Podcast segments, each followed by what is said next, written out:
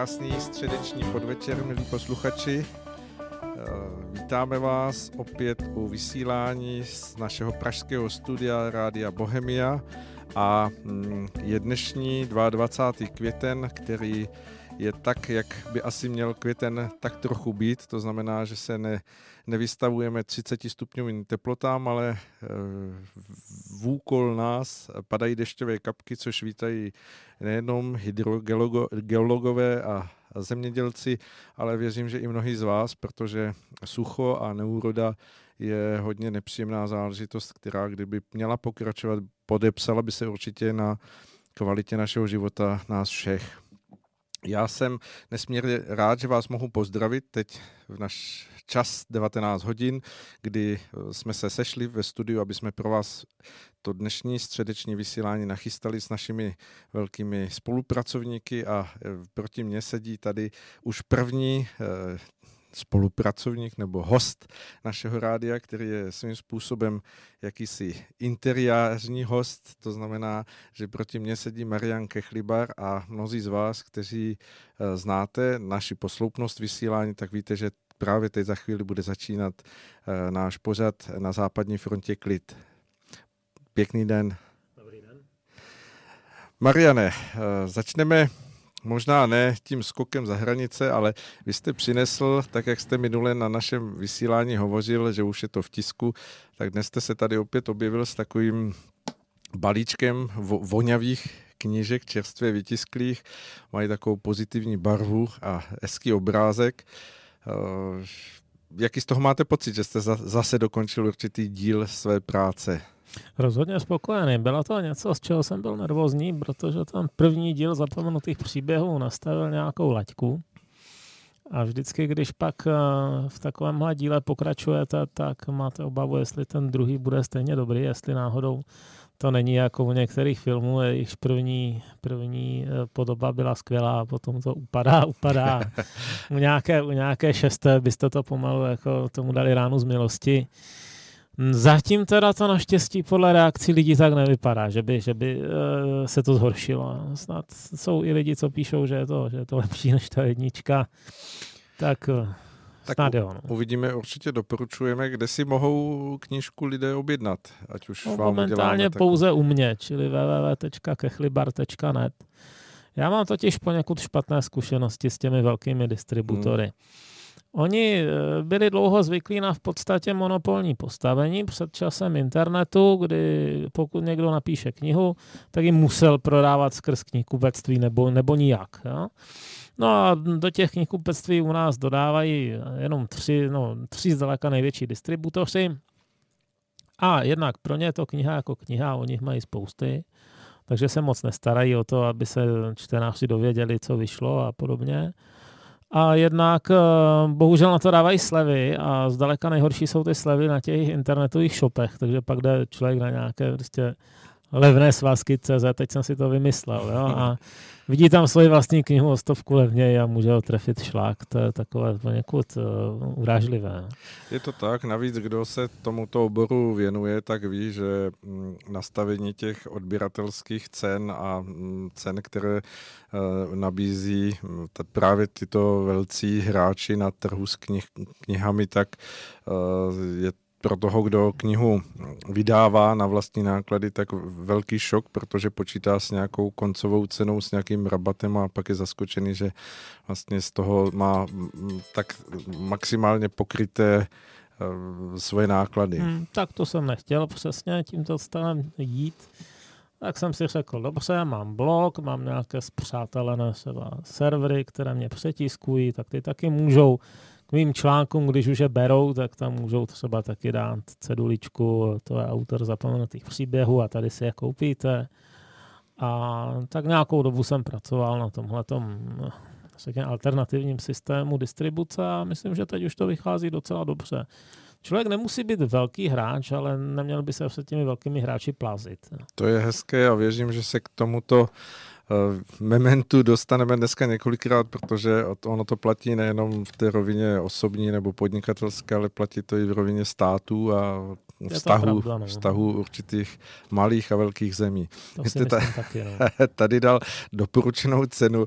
Nevím, jestli jste eh, tím sledoval nějaký záměr, nebo právě eh, jestli jste chtěl udělat jakýsi bojkot těm slevovačům. No tak to je takový univerzální pojem, doporučená prodejní cena, to je to je, to je běžná hodnota jako v vydávání knih, tak jsem tam stanovil něco kulatého, protože moc nejsem příznivce těch baťovských 99, 90. Na mě to působí jako strašně okatá manipulace s tím člověkem. Jo, vysloveně útočící na nějaký jeho iracionální put. Takže je to tam kulatě 250 a to je, to je podle mého názoru férová cena, za kterou si ten člověk pořídí dostatek zajímavého čtení snad, pokud ho zajímá historie. Eh, pokryje to náklady dobře, Uh, no, ona si z země nebude, nebo jak se jmenoval, ten, ten, ten rejdář. Touto cestou asi se nechystáte Nepravděpodobné, no. Dobře, tak o to víc asi se mohou těšit všichni čtenáři na kvalitu, protože vědí, znají nejenom z vašich eh, úžasných eh, vstupů, které máte na vašem blogu, že máte skutečně spisovatelské nadání, umíte věci popsat výstižně, trefně, i s nějakým nadhledem, humorem, je to stejné i v těchto příbězích? Snažíte se o podobný no, rys? Mhm. Člověk nakonec eh, nedokáže psát mnoha různými styly. jakmile, jakmile začnete něco psát, tak vás přemůže vlastní povaha, to znamená, že to tam bude poznat za chvíli. Takže víceméně nekupujete teda kočku v pytli ani nic podobného kdo ví, jak zhruba píšu na blogu, nebo jak vypadala jednička, tak, tak bude vypadat i druhý díl. No, vypadá teď, když ho držíte v ruce. Ale stejně je to pěkná věc, ta kniha. To opravdu, je to něco, z čeho máte radost, je to takové malé dítě. Je to něco, co člověk skutečně může držet v ruce, může si s tím sednout pod strom i tam, kde není online připojení, může si to vzít kamkoliv. Hmm. Je, to, je to prostě kus nějakého skutečného propojení s tím, že si člověk nemusí hledat ty dnešní moderní technologie, aby se eh, do, mohl doplnit nebo dosytit nějakým, nějakým obohacením. Tady čtu, že je tam 13 příběhů, takže mm-hmm. to je uh, určitě zase zajímavé, že se dotýkáte nejrůznějších témat. Tady máte vypsány jakési určité noticky, tak přečtu přísně tajné dokumenty, které nechtějí chytit plamenem, námořníci, jejichž život ukončoval záhadná nemoc, vysoká hra skotských patriotů, která skončila ještě daleko hůře, než si představovali. Tak to je jenom taková ochutnávka, je to tak? Je to tak. A když jste chystal ty příběhy, vyvstalo vám, Mariane, to, že některé z těch historických eh, záležitostí mají nějaké propojení, nějaký to otisk i s tou současností? To si myslím, že platí neustále. No. Já, si, já, já tam pořád ty paralely hledám a on, ono ani není zase tak těžké hledat. Já si myslím, že lidská povaha se nějak zásadně nemění v průběhu staletí.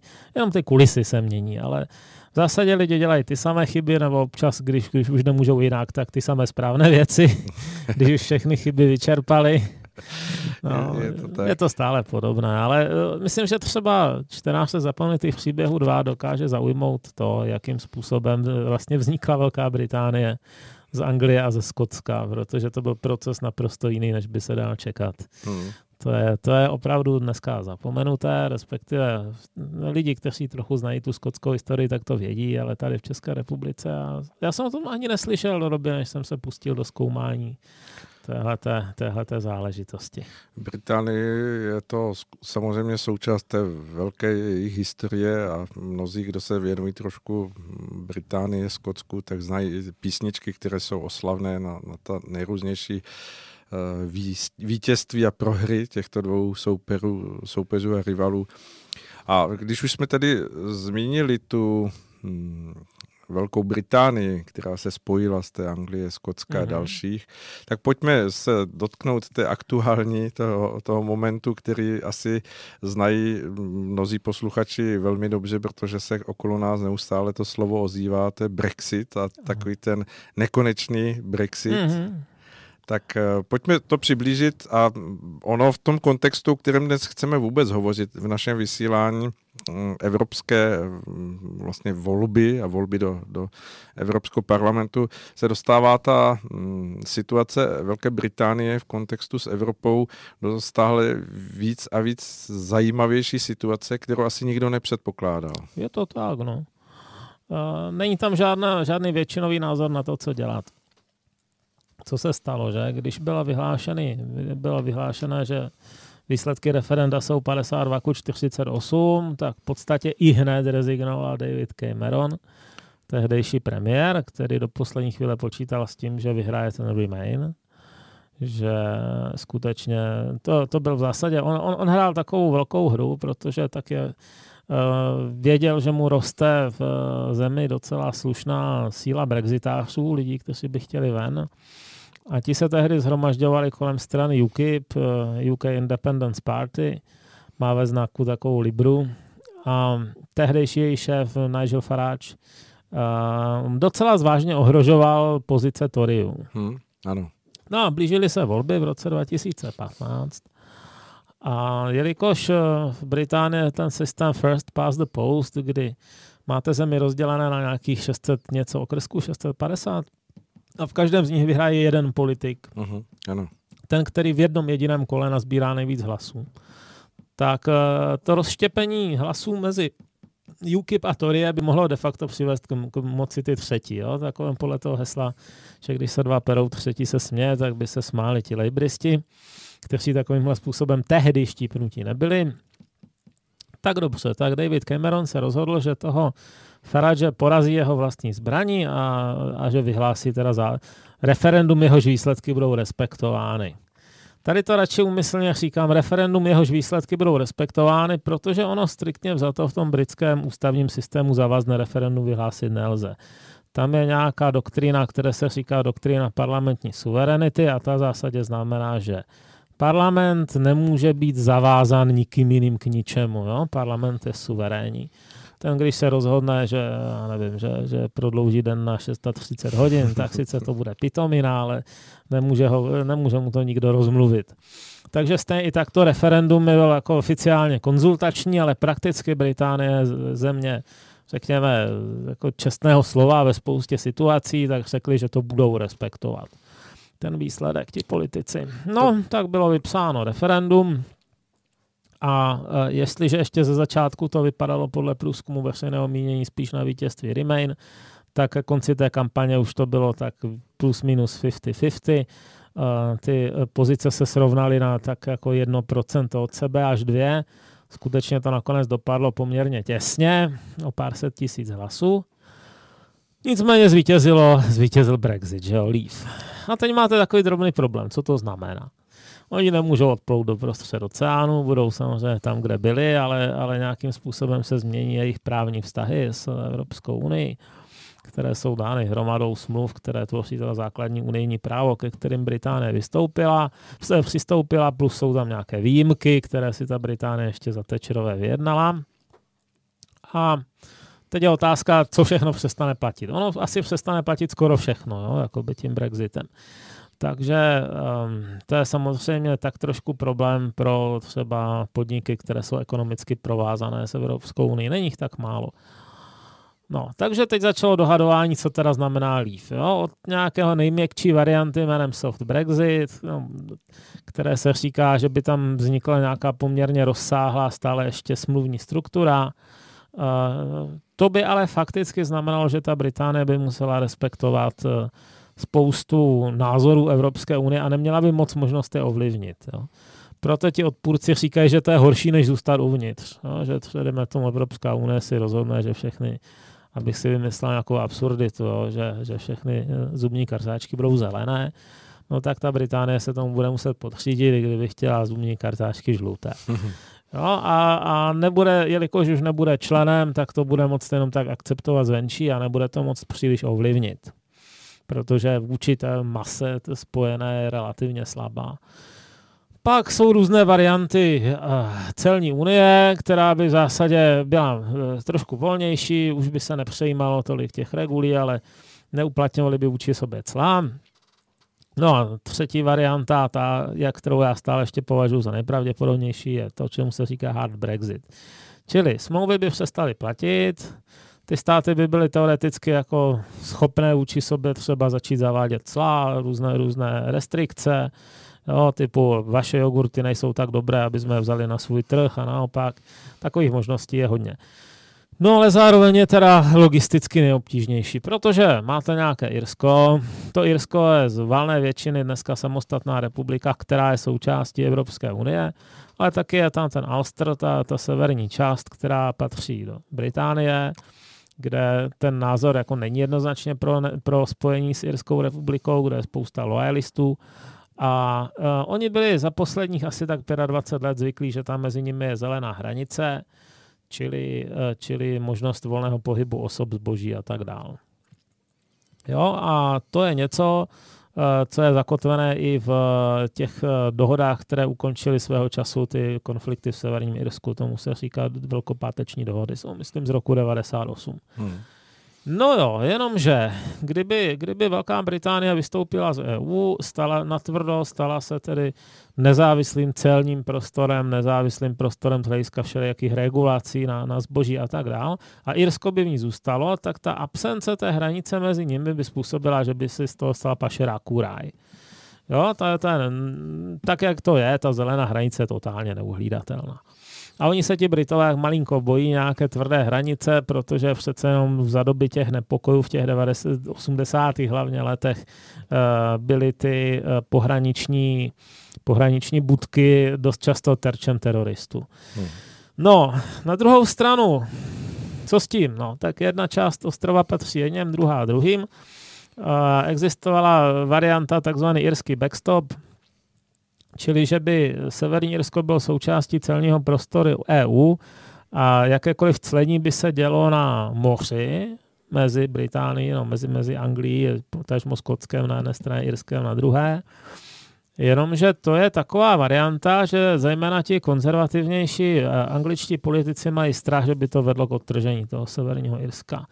A existují nějaké takové nescela podložené historky o tom, že Martin Zellmayer, nejvyšší úředník EU, Němec, kterého si tam prosadil Juncker takovými nečistými způsoby, takže se údajně měl vyjádřit, že Velká Británie zaplatí Severním Irskem za drzost, že si odvážila o Brexitu. Jo.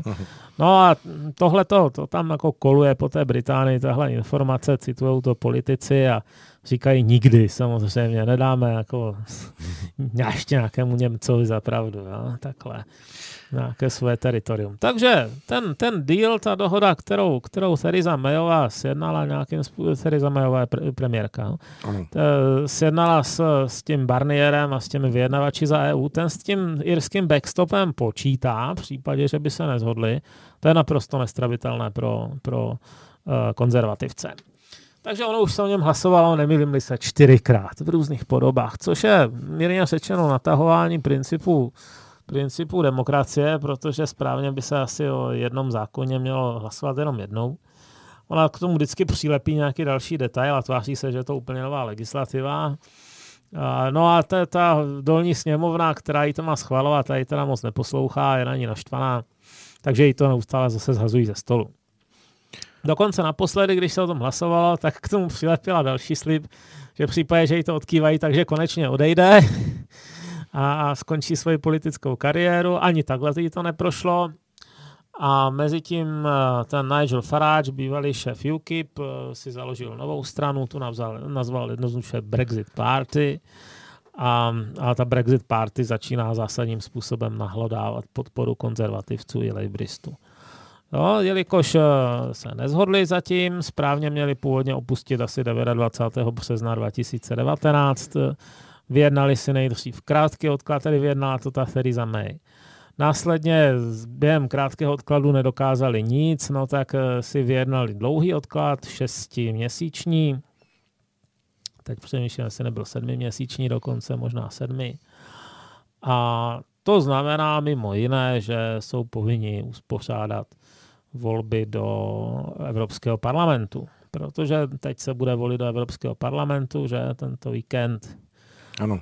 No jo, jenomže uh, vlastně Británie na jednu stranu na odchodu, takže už to jakoby uvozovkách není úplný člen. Na druhé straně uh, na na odchodu žádný takové, žádné takové pojmenování není. Buď jste člen, nebo nejste, jo, z hlediska zákonu.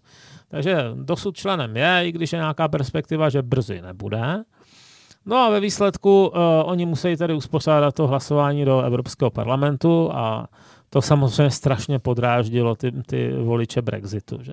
Takže se hromadně dali k Brexit Party, a teď jsem se díval na, na výsledky průzkumu a ta Brexit Party má tak mezi 35 až 39 procenty, čili by byla daleko nejsilnější v Británii, ještě silnější než konzervativci a lejbristi dohromady, což je dost překvapivé. A teď se tady právě dívám na Europe Elect, to je, taková, to, to je takový předvídací mechanismus a ti tvrdí, že Brexit Party by měla mít největší počet křesel v celém Europarlamentu, 28. no. Druhá má být mimochodem podle jeho dadu Lega, čili Salviniho strana, 25. Teprve třetí CDU, německá, od Merklové, 24. Eh, což je strana, která byla zvyklá na to, že má nejsilnější pozici. Čtvrtová mají být Poláci, právě Pravo i Spravedlivost, čo? 22, a, a pátá má být Lepenová. Jo? Takže z těch hmm. pěti stran vlastně jenom jedna tak, takzvaně proevropská. Čtyři jsou v zásadě jako v různé míře rebelské o to, o to Faráže, který chce úplně jasně ven, až po ty Poláky, kteří teda jsou vevnitř, dokud se čerpají dotace. ale, ale že by tam hořeli nějakou láskou k federálnímu projektu, to nehrozí. No, takže, takže skutečně to vypadá, že Faráč bude mít docela výraznou přítomnost v Europarlamentu a určitě to budou využívat k velké show. A myslíte, že vůbec eh, je nějaké právní řešení pro to, aby eh, mohla být zohledněna ta situace, která je? To znamená, že budou zvoleni zástupci Velké Británie, ale zároveň ten parlament s nimi do určité míry už nepočítá, protože on byl snížený na, myslím, 705 mm-hmm, ze 750. Ano, ano. A e, jakou budou bude mít nějakou právní nebo legislativní e, pravomoc ty Já poslanci? Myslím, tak on ten Evropský parlament zase tak silný není. Ale jednu pravomoc přece jenom má, který, která, která bude docela zásadní a to je, že e, oni přece jenom schvalují Evropskou komisi. Jo, budoucí. Juncker končí, respektive Juncker prohlásil, že už znovu on na tu funkci kandidovat nebude. A tak jsou různí kandidáti, tam Weber za tu, za tu Evropskou lidovou stranu a Timmermans za, za socialisty a tak dál, ale a, ta komise se myslím, že se schází poprvé až v říjnu, jestli si to dobře pamatuju. A teď je otázka, jestli by teda jako měli mít právo ti Britové hlasovat o budoucí komisi, když eh, se očekává, že odejdou.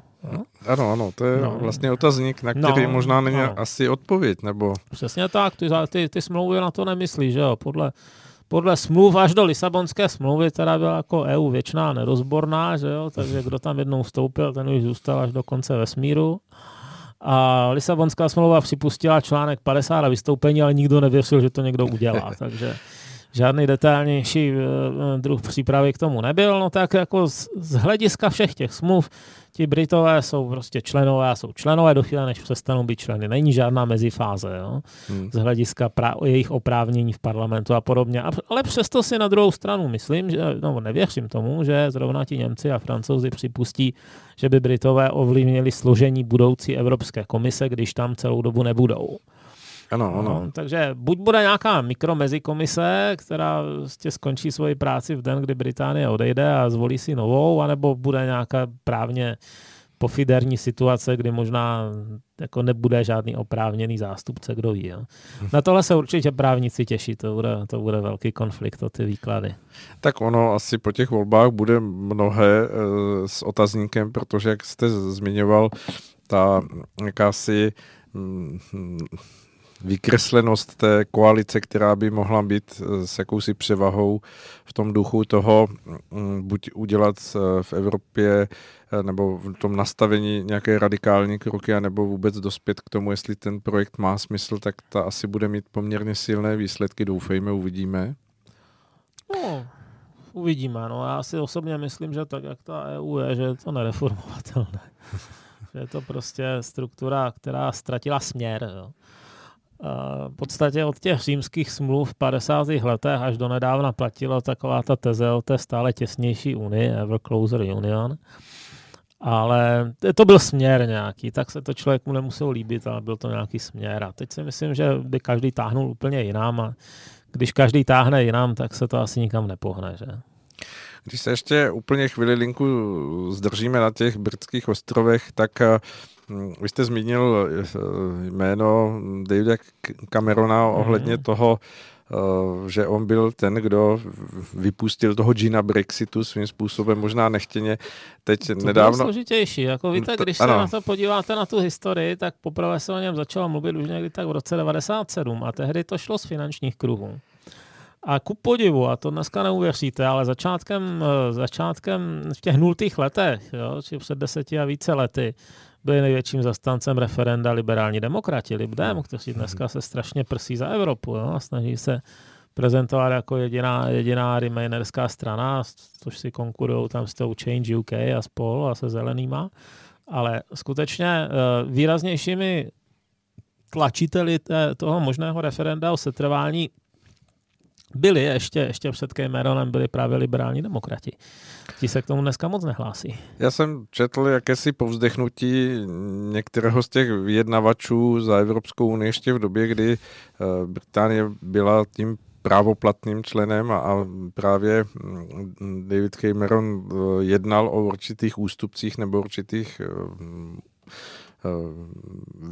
výjimkách pro Velkou Británii s tím argumentem, že pokud tomu Evropská unie nevyjde stříc, tak dojde k nějakému radikálnějšímu kroku a tehdy vlastně ta Evropská unie možná v duchu toho, co jste říkal, že se z Evropské unie nikdy nevystupuje, tlačila na tu Británii a, vznikl z toho ten Brexit. A teď s tím ohledem zpátky právě byl ten povzdech nad tím, že možná byly lepší ty ústupky tomu Davidu Cameronovi, než, než on vlastně udělal ten krok v tom roce 2015. No to po bitvě máte celé generální štáby, jo. to ne, že jeden je generál, ale má úplně celý štáb jako nastoupí a říká, jak to mělo být jinak. A já si myslím, že tehdy, ano, asi nevěřili tomu, že ta Británie by mohla něco takového udělat kolektivně.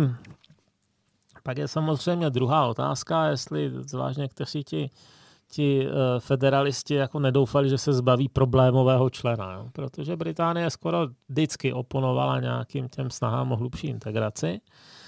A tím že, tím, že zmizí nejsilnější takový hlas, tak přece jenom ty slabší strany jsou takové, no ty slabší země jsou takové s nás přinutitelnější do něčeho. Hmm. Británii k ničemu nepřenutíte. To je jaderná velmoc, která je to největší ekonomika světa, čtvrtá, pátá. Tuším, no, že čtvrtá. No. Takže, takže jako kroutit k něče Británii rukama může tak maximálně Spojené státy a i ty jenom s obtížema. Rozhodně ne Německo ani společně s Francií ale nějakému menší zemi, dejme tomu Nizozemsku, by jistě v případě potřeby kroutit rukama mohli. Jo. Bohužel je to teď, tak, taková je mezinárodní politika. No.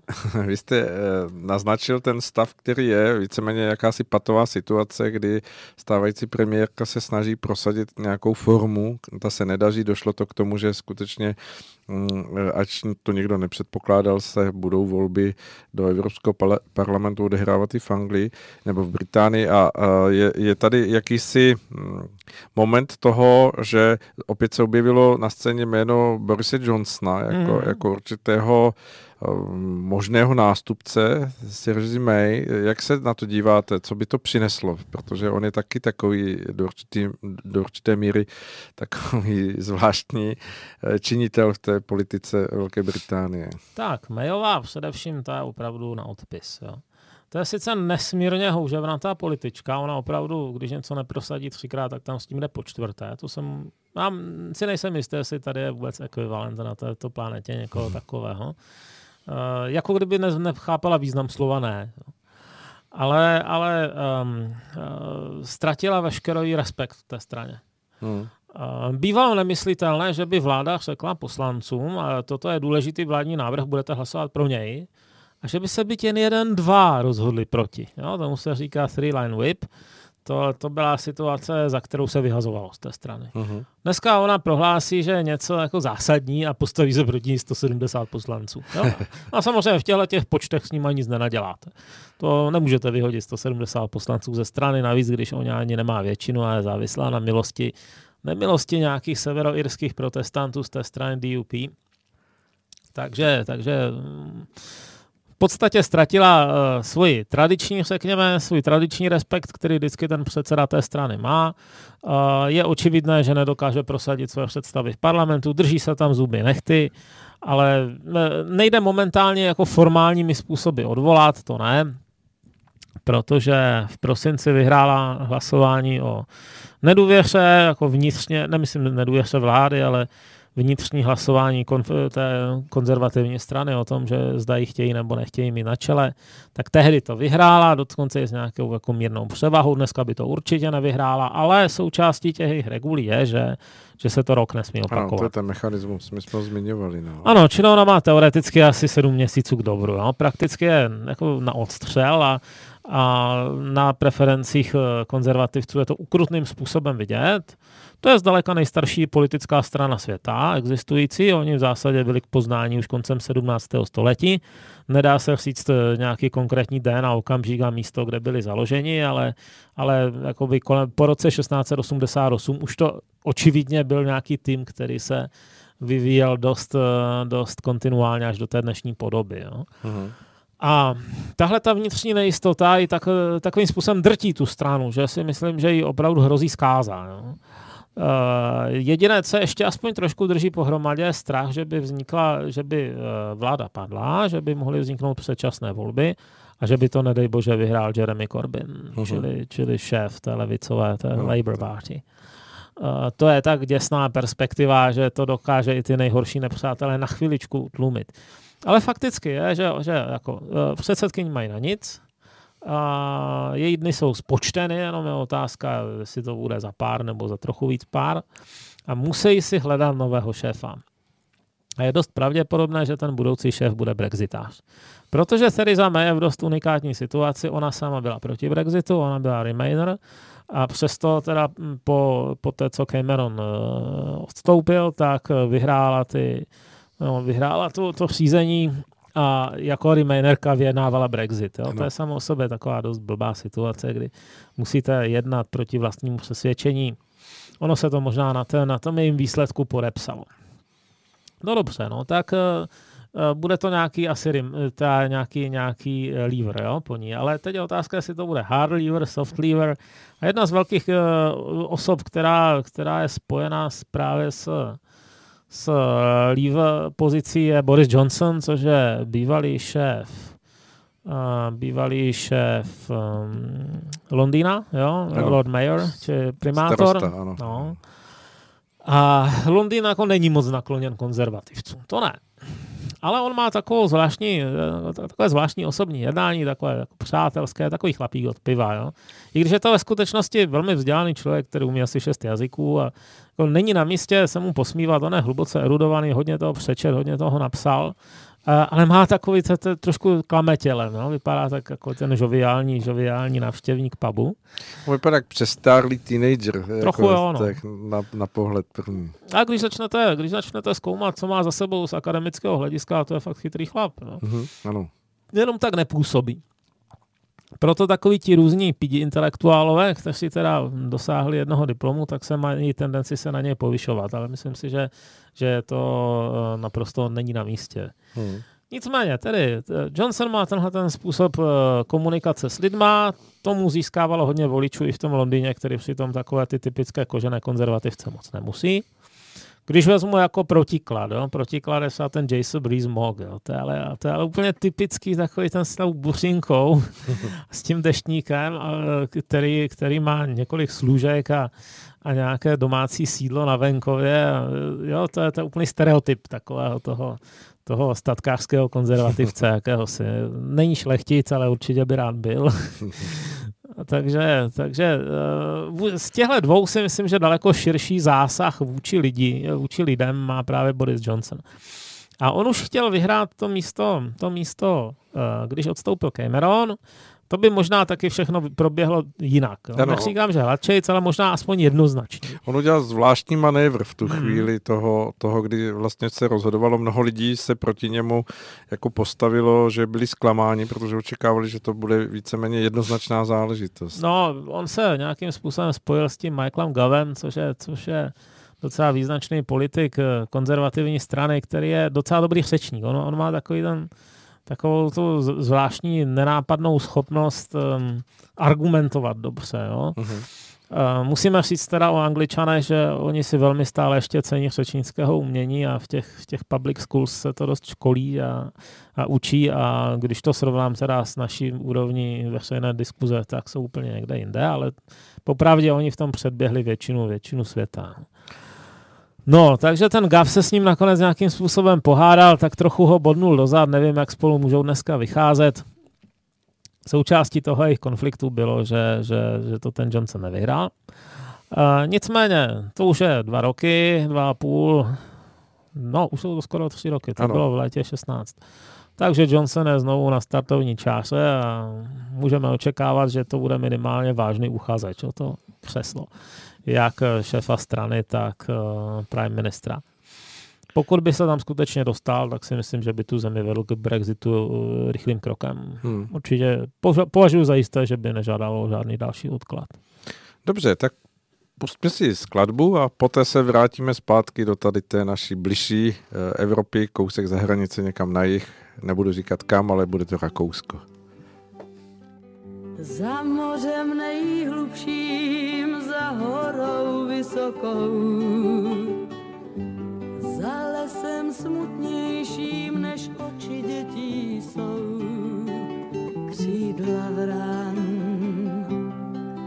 tisíc brán, devět řek vede tam poslouchej.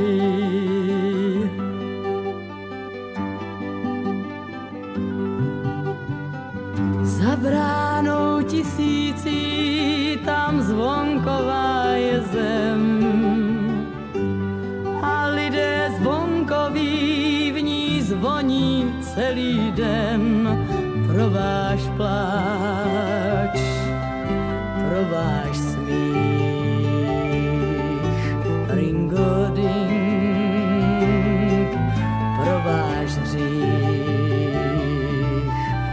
slow.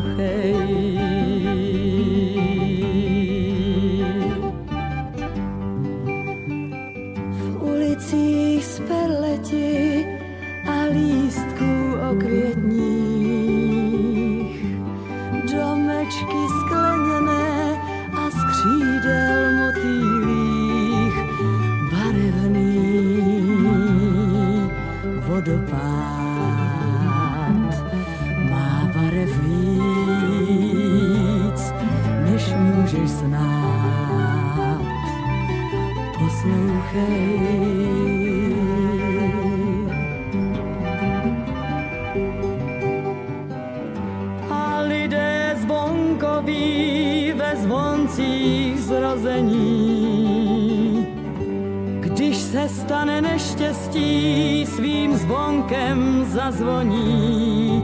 Ringo ding, ringo ding, ringo ding, ringo.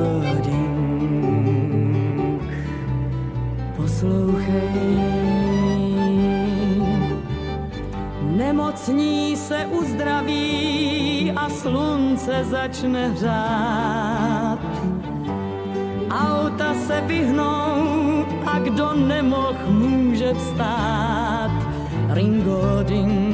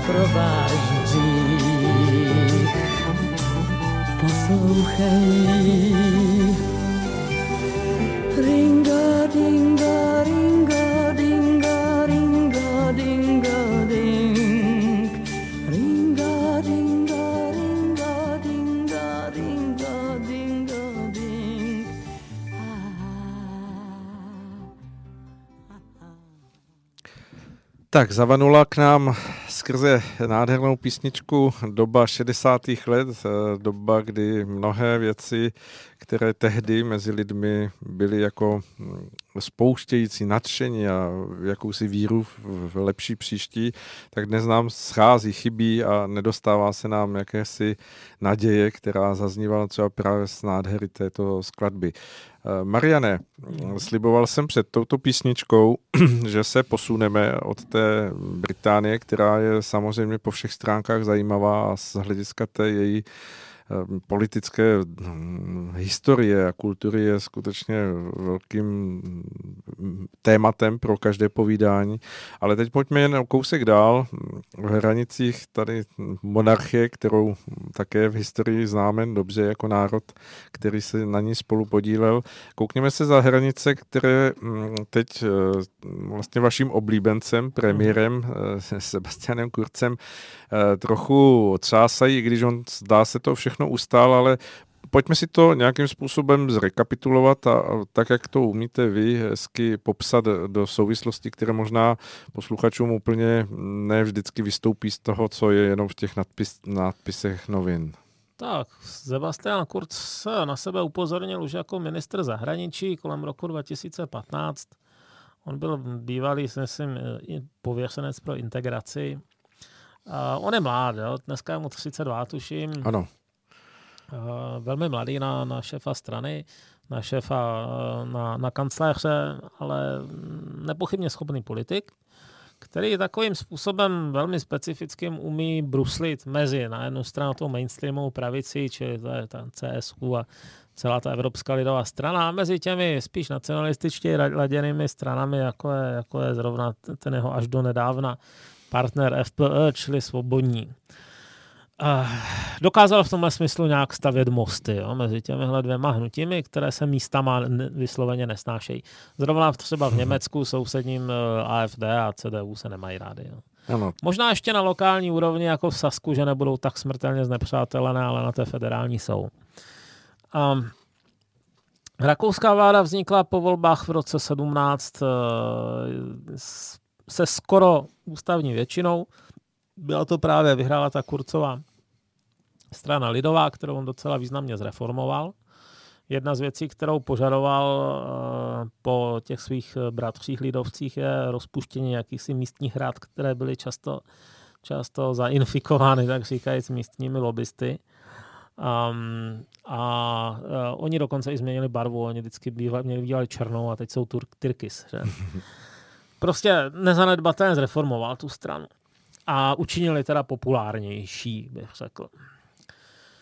No a jako jeho partneři byli ti svobodní pod vedením jistého, jistého pana Štrácheho a to s tím právě ten se stal vicekancléřem a jeho pád teď vedl ke svržení vlády. Ostatně, když se teď o tom tak bavíme, eh, bylo to proto, že, že na svět vylezlo dva roky staré video, ve kterém ten Štráche podle všeho už pod vlivem různých látek vyjednává s, s dámou, která měla být příbuzná nějakého ruského oligarchy a, a poměrně, poměrně jako nediplomaticky se tam otíral se o Kronen Zeitung, což byla hrubá strategická chyba protože zrovna Kronen Zeitung je z hlediska, řekněme, každodenní politiky naladěn spíš na tu stranu těch svobodných. No? Uh-huh. Vždycky, když zalezete na krone.at, tak si tam přečtete o tom, kde zase nějaká migrantská rodina dostává 9000 euro na dávkách a požaduje víc a podobně. No, to jako v zásadě se kryjou těma tématama. Uh-huh.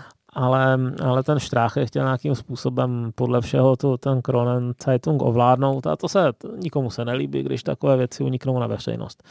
No tak zkrátka, má trapné video, které to vypadá, že se chystá uh, spolupracovat s Rusy na, na v zásadě způsobem, který možná ani není legální, spíš asi není legální. A to už bylo na kurce moc, tak ho odvolal, z, no, víceméně ho přiměl k demisi a mm, další, další lidi, kteří s ním padli, byl Gudenus, to byl jeho asistent, jeho tajemník uh, Herbert Kiko, to byl, to byl ministr vnitra. No a teď se rozhodli teda všichni, celá ta FPÖ, že odejde z vlády, uh, místo nich tam budou nějací nestraníci na těch jejich čtyřech křeslech.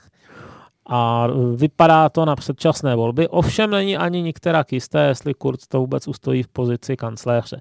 Jestli nebude muset být nějaký druh uh, úřednické vlády. Jo. Ano, ano. On by o to pravděpodobně stál, protože zatím se ty, zatím se ty preference trošku pohnuly v jeho prospěch, že ta jeho uh, lidová strana FVP, že má asi 38%, to by s nějakou další menší stranou třeba i stačilo na většinovou vládu, byť těsně. Ale je pravda, že nějakým způsobem těží z toho, že má tu formální pozici kancléře, to sebou nese určitou prestiž u pár procent voličů, Kdyby o to křeslo přišel, kdyby, kdyby ta vláda dostala nedůvěru a musela se vytvořit nějaká nová podvedení nějaké šedé myši, tak by třeba o ty procenta taky přišel a ještě by to mohlo skončit tak, že by po volbách musel vytvářet novou koalici třeba se svobodnými. Jo? Ano, ano.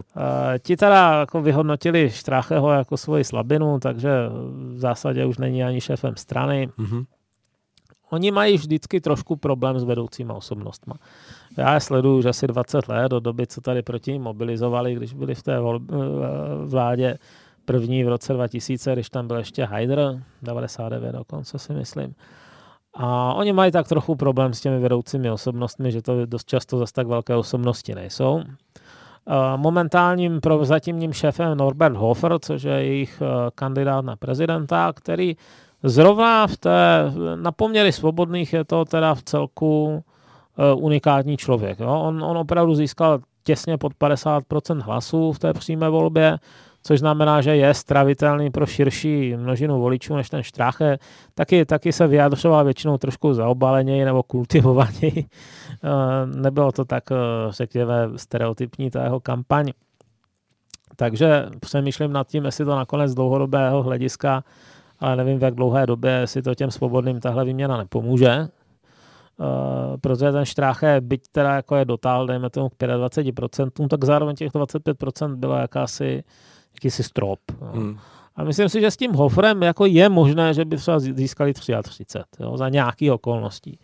Ne asi proti Kurcovi, ale ten kurz tam taky nemusí být věčně. Takže, takže teď je teda vysí v nejistotě otázka, jestli ta vláda v téhle podobě bez svobodných přežije, nebo jestli, jestli neprojde tím hlasováním. A navíc si myslím, že je... Co to tam bylo? A ještě se mluví o nějakém dalším překvapení. Co já vím, tak, to, tak ten komik Böhmerman odpočítává právě něco do středečního večera, jestli do 20.30 nebo co, tak uvidíme, co za, za 40 minut vyleze. Ale samozřejmě velká otázka, kdo za to video může, jo? kdo to takovým způsobem připravil. To je otázka v té určité hm, konstelaci toho, že máme dva dny do voleb a bez ano. pochyby se to na tom nějakým způsobem podepíše. Určitě, no. Ale protože ona, já si myslím, že tahle koalice, zrovna těch lidovců a svobodných, byla hodně lidem trnem v oku. To je přesně ten druh koalice, o který by možná stáli tam Orbán nebo Salvini na evropské úrovni, ale a on má by byla v nějakém smyslu organičtější než ta velká koalice, kde se sešli úplně, úplně proti, proti chudné strany. Jo? Jako socialisti z lidovci si v zásadě nemají moc co rozumět. Hmm. A oni si už na té nejvyšší úrovni rozumí x let, takže to naznačuje, že asi dost eh, opustili svoje myšlenkové kořeny. Že už bylo tolik kompromisů, že vlastně ne, nezbylo nic jiného než kompromisy. No, ale, ale to vynošení teď ty dva dny před těma volbama, to je fakt nápadné. No. A jedna věc je, že ten Štrache se projevil jako idiot s odpuštěním, no, to, to nechat se vlákat do takovéhle pasti a tímhle tím způsobem promlouvat, to je chyba prostě. To. A druhá věc je teda, z čího podnětu, jak to vzniklo a to si myslím, že by nemělo zůstat utajeno, protože tohle je přesně událost z konspiračních teorií a já mám pocit, že už je v Evropě dost rozhodně nemá dvakrát smysl tím přidávat. Jo? Nějakou, nějaký koncept, že nějaká totálně utajovaná skupina uh, se rozhodne znemožnit uh, nějakého politika, tak, tak na ně nachystají takovouhle pastičku a ani se, ani se nepřihlásí k výsledku své práce. Hmm. Eh, zmiňoval jste teď před, eh, ještě když jsme probírali tu část okolo Brexitu a hm, těch výsledků nebo předpokládaných eh, těch Europe Election, že až teprve na třetím místě německá eh, CDU, nebo jakoby ten blok mm-hmm. CDU. Eh, kam myslíte, že by se přidali mm, kurcovi lidé, když budou zvoleni do Evropského parlamentu? Do, do jakého bloku je to přitáhne? Já si myslím, že, že oni jsou stále součástí EPP, jo, ale je to, jsou to ti, kteří táhnou tu EPP doprava. Hmm. Jedni z nich. Jo. Takže takže nepřidali by se k té jako, jako si radikálnější části eh, toho, toho spektra? O tom zatím se nehovořilo, ale um, musí člověk trošku uvažovat z hlediska těch koalic. Jo, dejme tomu pro nějakou stranu, pro nějakou stranu je přijatelné koalovat třeba s těmi svobodnými a pro ty CDU by to přijatelné nebylo, jo, koalovat s AFD. Hmm. A takže po těch volbách budou ty, ty eh, jednotlivé frakce asi značně oslabené, ty, ty největší, hmm. což hmm. povede k tomu nutnosti uzavřít možná i větší koalici než dvou členů, možná tří, možná dokonce čtyř. A pak v téhle situaci je dost podstatné, na kterou tu stranu se obrátí. Já se poněkud obávám té možnosti, že by se, že by se obrátili eh, třeba k zeleným. Jo? To mě mírně řečeno děsí. Ale, ale um, zrovna, zrovna, v případě, zrovna v případě CDU si myslím, že by, že by do toho za nějaké okolnosti šla. Kdežto, kdežto uh, u toho kurce tomu příliš nevěřím. No. Uh-huh. A až budou probíhat nějaké interní vyjednávání po těch volbách, kdy se bude uvažovat o podobě budoucí Evropské komise, tak je, bude docela podstatné, která z těch dvou, který z těch dvou přístupů převáží. No? Uh-huh. No, když se na to podíváme teď, protože ten dnešní vysílací čas chceme věnovat uh, trochu více tomu blížícímu se uh, volebnímu víkendu, uh, jaký je váš tip na tu určitou další cestu po, po tom um, víkendu 24. 25. května? Jak to vidíte vy za sebe, co se, co se z toho bude odvíjet dál v tom, v tom jakémsi kaleidoskopu těch eh, koalic a dohod a, a výhledů. Jak to predikujete vy za sebe? Hm. Já teda mám spíš pesimistickou predikci to, že vznikne nějaká super velká koalice třeba o čtyřech, pěti stranách. Jejímž jediným smyslem bude udržet, udržet Salviniho a spol v opozici. No. Mm-hmm. Čili vymezení se proti, nebo snaha roztříštit tu, tu určitou koalici, která by mohla vést k nějakému, nějakému podkladu toho, že, že by se s Evropskou unii začalo něco dít. Já myslím, že nejlíp to vidíte tady v sousedním Polsku, kde je na jedné straně ta PIS, uh-huh. na druhé straně asi sedmi nebo osmi člená koalice, která nemá dohromady nic společného. To je od nějakých jako pro eurokonzervativců až po úplně ortodoxní zelené A jako jejich, jejich jediná, jediný společný, společný prvek je, že nechtějí pis. Jo. Hmm. No ale to, to jako není moc dobrý, dobré lepidlo pro jakoukoliv strukturu. To je pouze odpora k jedné osobě nebo, nebo ke skupince osob. Jo. Jakmile budou muset řešit otázky, jaké budou dělat praktickou politiku, co se týče daní a migrace a, a životního prostředí a podobně, tak narazí na velice závažné rozpory. Hmm.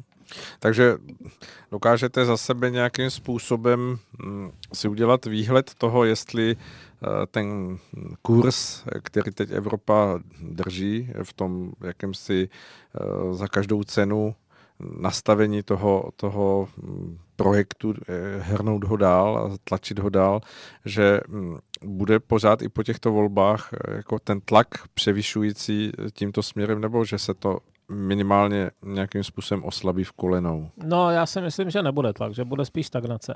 Respektive stagnace pro nás je eh, provázená strašně hlasitými verbálními konflikty.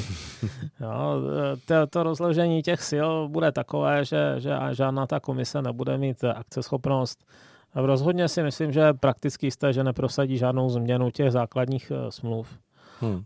Že ta Lisabonská byla asi poslední. Jo. Od té doby pominula, pominula taková ta představa o tom, že, že um, musí všichni táhnout za jeden pro vás a už se nevrátí. No.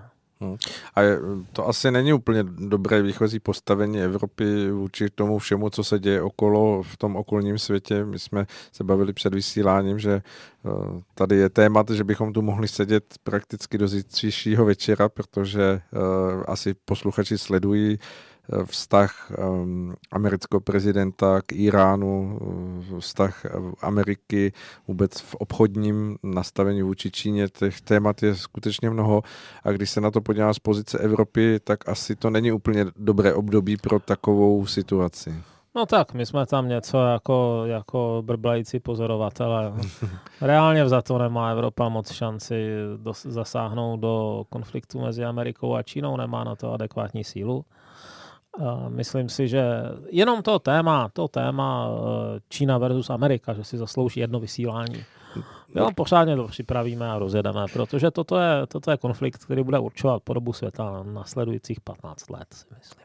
Ono by se to dalo popsat v tom žargonu vojenském, že, že skutečně ta studená uh, válka v tomto obchodním mm, stavu se postupně přelívá do té horké války, protože už se vytahují určité trumfy nebo určité zbraně a nástroje, které doposud si myslím byly asi nemyslitelné na tom světovém obchodu. Tak, v, v hráli, jste, hráli jste asi kdysi Warcraft a spol, že? Nejdříve nějaká fáze, kdy budujete ty, ty základny a ty doly a podobně a pak se to do sebe pustí.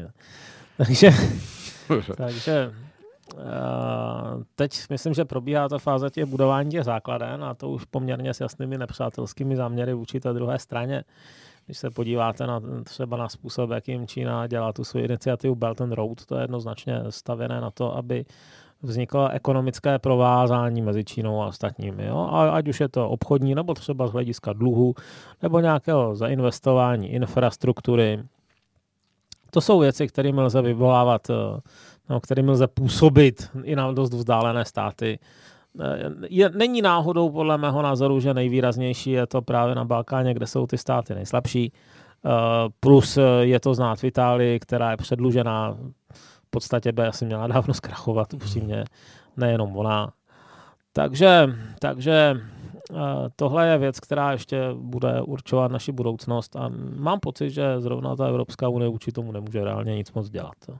Tady se můžeme maximálně tak rozhodovat, na kterou tu stranu se postavíme. Já bych teda rozhodně nešel s Číňanama, ale myslím si, že někteří ti Evropani s nimi půjdou. Myslíte si, že na, tom, na té zámince toho mm, obchodního případu s tou společností Huawei je opravdu ten eh, jakýsi podklad nějakých eh, zjištění, že, že se tam skutečně pracuje s technologiemi, které by měly mít možná nějaký vliv sledovat nebo v případě vytahovat informace, nebo je to záminka? Jak to Já jsem přesvědčen o tom, že jak američani, tak číňani dělají mnohé pro to, aby mohli poslouchat jiné státy a jiné lidi. Ale samozřejmě jako dříve byla, řekněme, ještě i za to Obamy převažovala snaha uh, to moc nehrotit, tuhle konfrontaci. A já myslím, že ten Trump je první, který buď si uvědomil, že už to odkládat nelze, anebo prostě má v povaze, že to, že to asi tak moc neodkládá, ale já si spíš myslím to první. Jo, oni i tihleti eh, jako rváči, eh, jako Trump je, si vybírají ty konflikty nějakým způsobem. A nemůžou si je vybírat úplně nezávisle na vnějších okolnostech. A já si myslím, že on si vyhodnotil, plus teda celá ta jeho sada, Pompeo a Bolton a spol, že, že ta Čína je pro ně nejnebezpečnější nepřítel, jakoby, že, že může ohrozit nějak technologicky, obchodně, uh, že i si stavějí nějaké třeba velké, velké loďstvo a že v okolí Číny pás amerických spojenců, jako je Japonsko a Jižní Korea, které ale, kteří ale nebudou-li se cítit chránění, tak můžou být mm, pokoušeni eh, utéct z té jedné sféry vlivu do té druhé, třeba jenom ze strachu. Jo. Uh-huh. Ve stylu přítel je daleko a moc se o mě nestará, nepřítel je blízko a, a zajímá se o mě hodně, jestli by nebylo náhodou lepší změnit, změnit orientaci. Jo. Takovýchhle přeskoků se stalo v historii mnoho.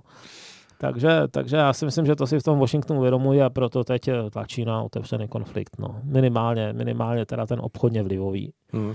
Ten otevřený konflikt, to se úplně ve velice krátké eh, chvilce zastavme. Eh, asi mnozí posluchači slyšeli nebo četli že takřka každý druhý Američan se dívá na to, že eh, je možný konflikt, vojenský konflikt Ameriky s Iránem. Řekněte, jak to vidíte nějakým krátkým souvětím. Znáte to, je těžké předpovídat zejména budoucnost. A může k tomu dojít, no. Co, co bychom si povídali, jako ta, tam, tam, to je situace, kde k tomu zásadně může dojít neumyslně, jo? že se oni tam mají dost velkou koncentraci sil, jedni i druzí, to znamená, hmm. že si můžou nějakým způsobem skřížit cestu a, a nevyřešit to včas na diplomatické úrovni. Hmm. Takže stačí přeskočit iskra. To může, no. Hmm. Ono se třeba v 80. letech se střelili američani omylem e, iránské civilní letadlo. Jo. To, to, to byla událost, která pomalu by stačila no, k vyhlášení války. Ano, ano. No. Dobře, Mariane, eh, jsme za horizontem našeho vysílání nebo našeho času. Zájmu a času. Já jsem nesmírně rád, že jste si udělal čas na eh, Rádio Bohemia, že jste dorazil. Jsem také velmi rád, že jste přinesl svoje nové pokračování zapomenutých příběhů, které nese název dva, budou pokračovat, bude trojka, čtyřka. Trojka z půlky hotová, ale ta druhá půlka to bude ještě práce, si myslím, do konce roku. A ještě mám rozepsanou sbírku povídek, poněkud uh, dystopických. Uh, je to z uh, Jižní Francie, blízké budoucnosti. Hmm. Bude se to jmenovat Krvavé levandule. tak to, nebudou to žluté vesty. Dobře. tak moc děkuji za váš čas a budeme se těšit za 14 dní, že se s vámi uvidíme, uslyšíme. A věnujme tedy ten čas více tomu, co jsme zmínili, ten vztah eh, možná Amerika, Čína podobně. Tak ono bude těsně po volbách do toho Evropského parlamentu. Možná by stálo za to komentovat i ten výsledek, to jako je pravda. A uvidíme, co se mezi tím stane s americko-čínskými vztahy. No. Asi budou to si... rozhodně dvě témata, která budou soupeřit do naší pozornost. Dobře, tak děkuji. Naschledanou. Nasledanou.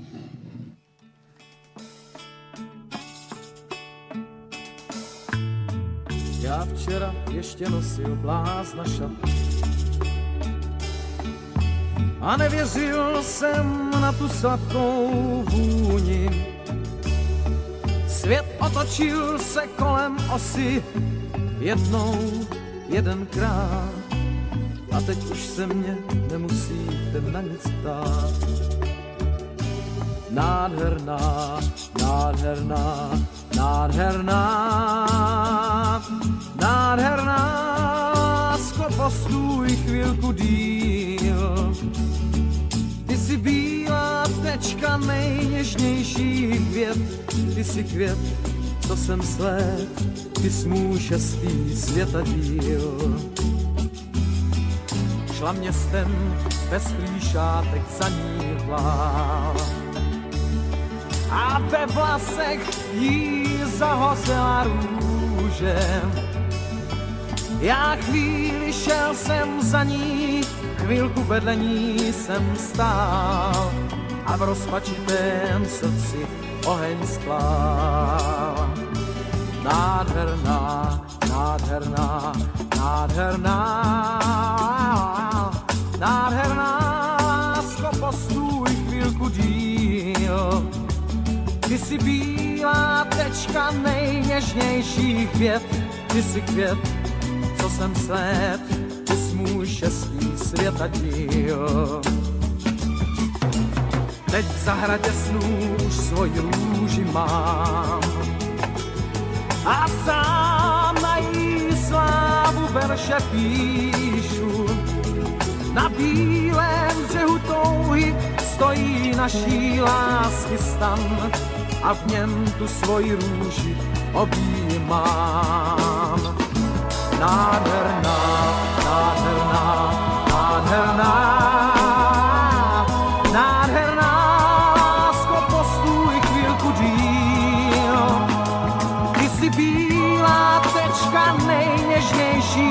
věd, ty jsi květ, co jsem sled, ty jsi můj šestý světa díl.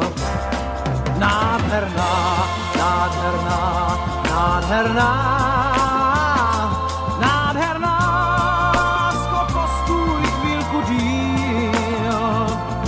Ty jsi bílá tečka nejněžnějších věd, ty jsi květ, co jsem sled, ty jsi můj šestý světa díl.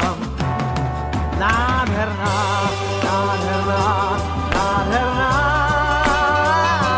nádherná, lásko, postůj chvílku díl. Ty jsi bílá tečka nejněžnějších věd, ty jsi květ, co jsem sled, ty jsi můj šestý svět a díl. Nádherná,